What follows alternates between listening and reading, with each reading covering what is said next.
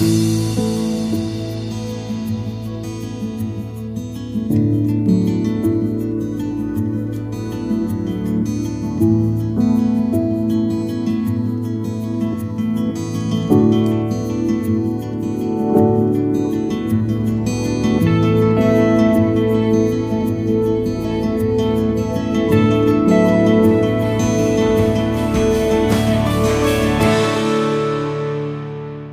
Ten odcinek podcastu miał być o kuchni słowiańskiej w ujęciu historycznym.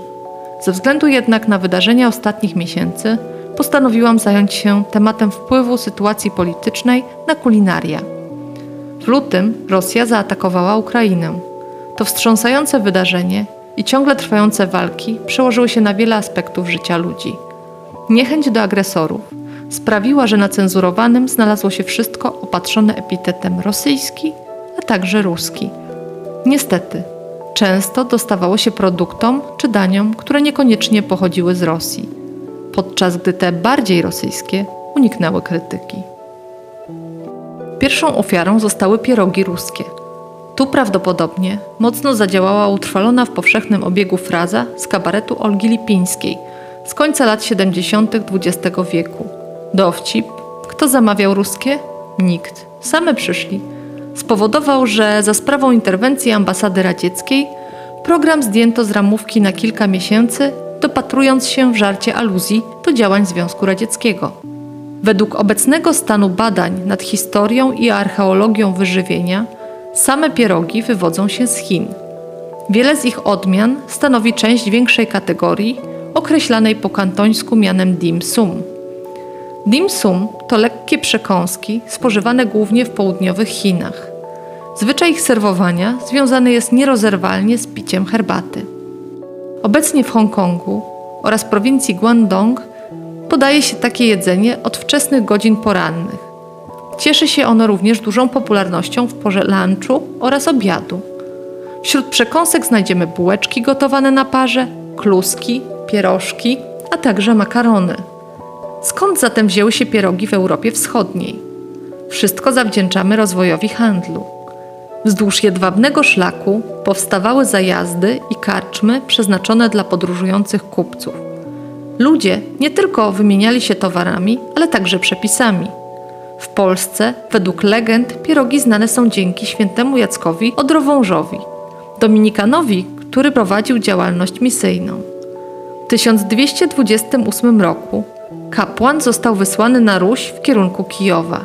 Na swojej drodze spotkał wielu ludzi i miał okazję zjeść z niejednego garnka.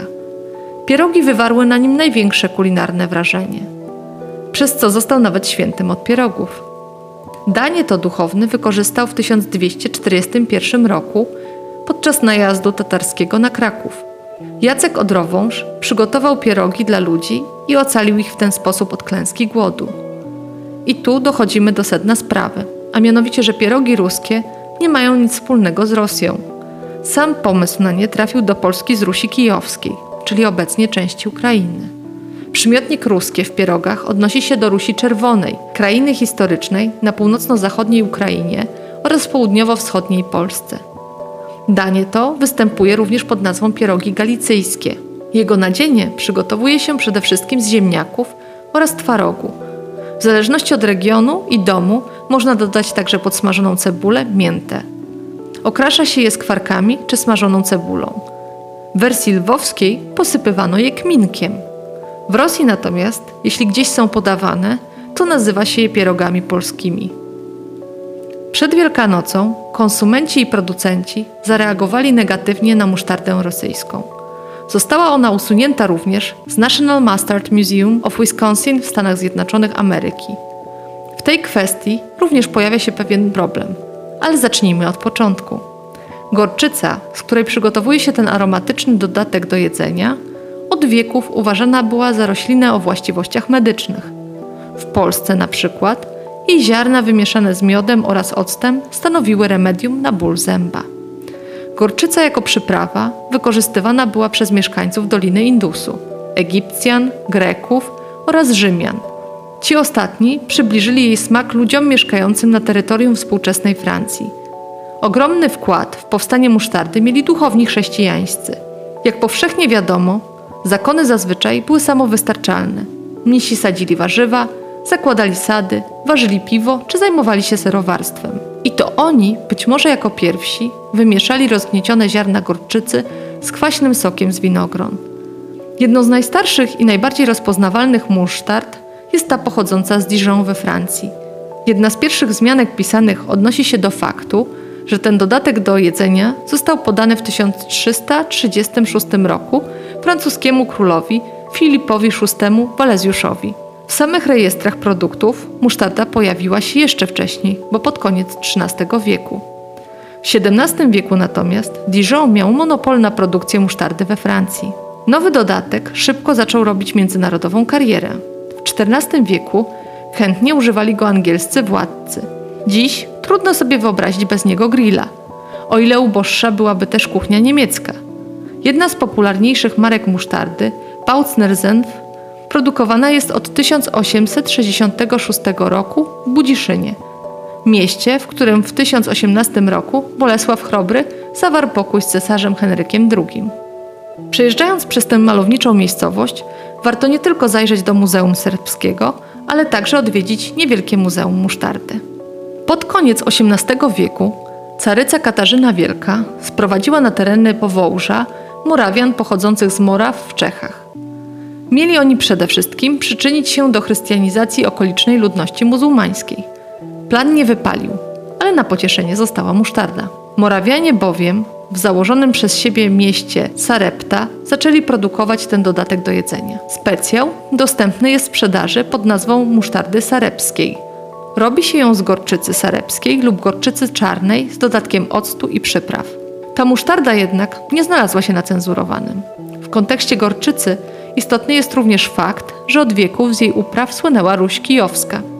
Współcześnie Ukraina również jest liderem w produkcji tego surowca – ze względu na działania wojenne na terenie kraju pojawiła się nawet obawa, że w Niemczech może zabraknąć musztardy, gdyż to właśnie tam wysyłana jest duża partia ukraińskiej gorczycy. O ile dużo osób gotowe było wyrzucać musztardę rosyjską i zmieniać nazwę pierogów, o tyle nikt nie wpadł na pomysł, by usunąć z menu sałatkę jarzynową, którą ja pieszczotliwie nazywam rosołową. Jest to nieodłączny element współczesnych celebracji – Boże Narodzenie, Wielkanoc czy imieniny u cioci nie mogą obyć się bez tego wręcz kanonicznego dania. Tymczasem sałatka jarzynowa, według jednej z wersji, wywodzi się z Rosji. Według innej inspiracją było francuskie danie Macedon z XVIII wieku. Rosyjski pierwowzór powstał w 1860 roku. Lucien Olivier, pochodzący z Belgii, zaserwował w swojej moskiewskiej restauracji Ermitage danie z mięsem, podrobami, kawiorem, rakami, jajkami gotowanymi na twardo i kaparami. Dopełnieniem całości była galaretka z bulionu i sos prowansalski, a wszystko to ponoć było finezyjnie ułożone na talerzu i początkowo głównie miało pełnić funkcje dekoracyjne. W tym miejscu pojawia się wiele różnych anegdot dotyczących dania, jak stało się ono sałatką. Jedna z historii odnosi się do zachowania gości restauracji, którzy zaczęli sobie wszystkie składniki mieszać. Właściciel, jako gest prześmiewczy, miał dodać majonez, ale zamiast performansu kulinarnego stworzył pierwowzór kultowego dania. W Rosji do potrawy przylgnęła nazwa salat olivier. We współczesnej wersji próżno jednak szukać kawioru, raków czy ozorów wieprzowych. Przyczyniły się do tego dwie kwestie. Rosjanie, którzy żyli na emigracji, nie zawsze mogli dostać wszystkie produkty, więc zaczęli upraszczać i modyfikować skład dania. Dodatkowo sałatka uległa zmianie również ze względów ekonomicznych i braku możliwości pozyskania drogich specjałów. Po II wojnie światowej stała się ważnym daniem, które pojawiało się regularnie na stołach krajów bloku wschodniego. W Polsce zaczęła być popularna w latach 70. XX wieku. Warto zaznaczyć, że podobną przystawkę znajdziemy także w kuchni fińskiej. Rossoli przygotowuje się z gotowanych ziemniaków, buraków, marchwi, jabłka, ogórków marynowanych i śledzia. Całość doprawia się sosem na bazie śmietany, octu, soli, a także innych przypraw i ziół. Obecność wpływów rosyjskich w kuchni fińskiej związana jest z faktem, że pomiędzy 1809 a 6 grudnia 1917 roku Wielkie Księstwo Finlandzkie było częścią Rosji. Salat olivier w Polsce nazywana jest sałatką jarzynową lub warzywną. W wielu krajach znana jest natomiast jako sałatka rosyjska lub ziemniaczana. Oczywiście niechęć do rosyjskiego agresora i przejawów jego kultury są w obecnej sytuacji zupełnie zrozumiałe. Niemniej jednak z potrawami i produktami, jak pokazują powyższe historie, nie zawsze sprawa jest tak prosta, jak się początkowo wydaje. Chociażby w przypadku musztardy sarebskiej mamy bowiem francuski pomysł na produkt, przygotowany z surowca, z którego sprzedaży słynie Ukraina. Jego produkcja została zainicjowana przez ludność pochodzącą z Moraw na terenie należącym do Rosji. Dodatkowo to, że przed produktem nie pojawia się określenie rosyjski czy ruski, nie oznacza, że nie może się on wywodzić z Rosji. Zatem zanim coś wyrzucimy z jadłospisu, warto najpierw sprawdzić, czy na pewno jest to produkt, o jaki nam chodziło. To był trzeci odcinek podcastu Kuchniokracja, Kuchnia Słowiańska. Kolejny poświęcony będzie ukraińskiej kulturze kulinarnej. Jeśli macie ochotę zajrzeć do mojej kuchni i pogotować razem ze mną, to zapraszam na blog Kuchniokracja. Migawki z podróży kulinarnych i nie tylko dostępne są zaś na moim profilu na Instagramie.